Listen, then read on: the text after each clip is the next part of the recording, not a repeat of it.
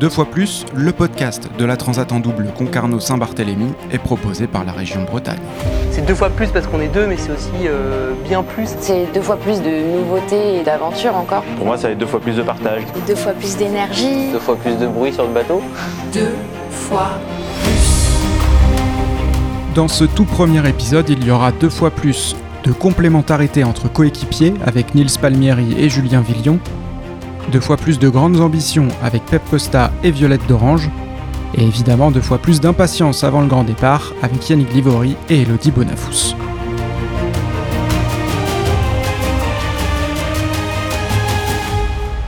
Pas de village départ, pas d'ébullition à Concarneau cette semaine, mais les 36 skippers de la Transat en double ont mis à profit leurs quelques jours d'isolement pour mieux se préparer, se concentrer, rentrer dans leur course qui débutera ce dimanche à 15h30.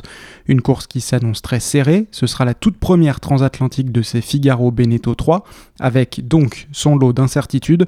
Ils sont nombreux à pouvoir prétendre à une belle place à Saint-Barth dans trois semaines. Parmi eux, l'équipage de Teamwork, c'est la carte de la complémentarité qu'a choisi de jouer le Suisse Nils Palmieri au moment de choisir son binôme en la personne de Julien Villian. Lui est vraiment très, hum, très précis, très, très cartésien, alors que moi j'ai tendance à faire les choses un petit peu plus hum, au feeling. Donc euh, ces deux euh, approches, elles vont, être, elles vont se confronter sur, euh, sur la transat et ça va nous permettre de les utiliser pour chaque fois faire la, le, le meilleur choix. Nils, depuis deux ans, c'est un c'est un 100% figariste, donc il est très compétent euh, sur le bateau, techniquement, euh, dans la mise au point du bateau, des réglages, et c'est vraiment lui qui chapeaute toute la partie euh, un peu performance, réglage du bateau. C'est un grand stratège qui a une capacité d'analyse qui est connu et réputé. C'est quelqu'un qui fait beaucoup déroutage sur les grandes courses pour des grandes écuries de, de course au large.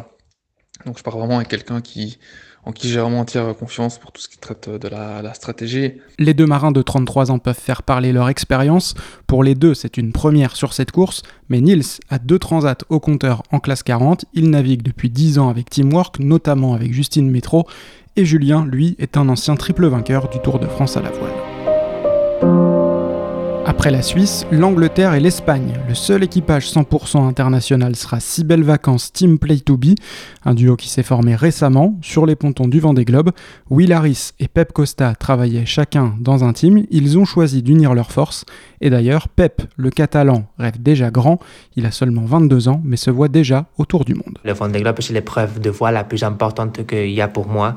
La plus dure aussi, car euh, ça représente beaucoup de travail, beaucoup de navigation, beaucoup de connaissances. Et donc, euh, c'est hyper excitant de se préparer pendant beaucoup d'années avec différentes choses pour arriver à quelque chose comme, euh, comme le Vendée Globe dans quelques années que j'espère euh, pouvoir euh, faire partie. Au casting de cette transat, il n'est pas le seul très jeune et très ambitieux.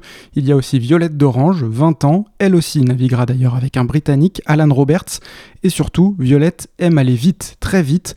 À 15 ans, elle est devenue la première femme à traverser la Manche en optimiste.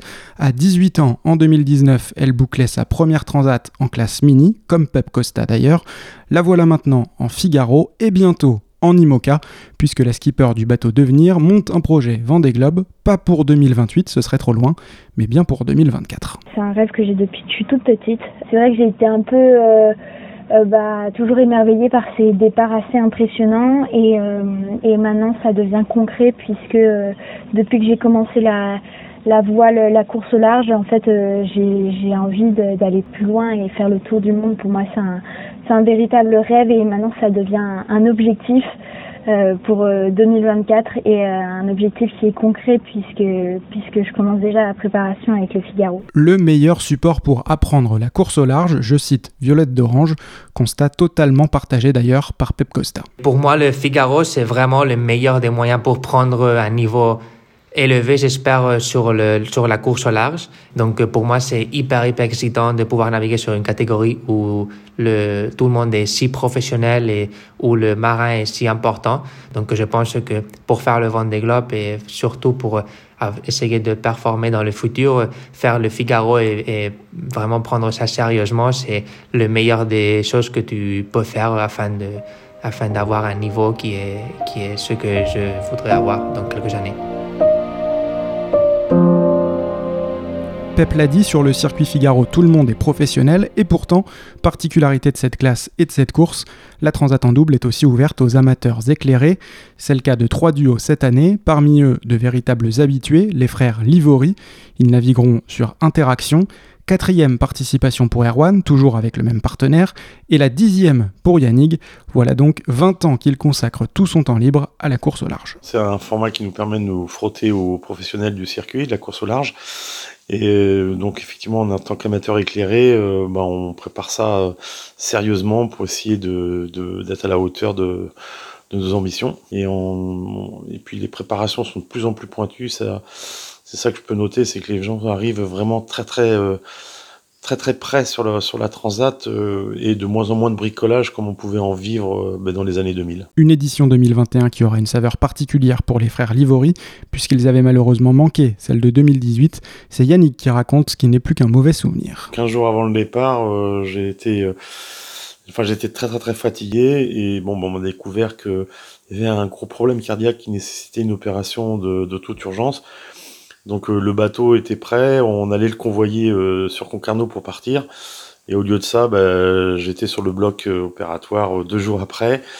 Et, mais j'avais quand même voulu voir le départ, donc juste après l'opération, je, je, je, suis quand même monté faire un petit coucou aux copains qui partaient.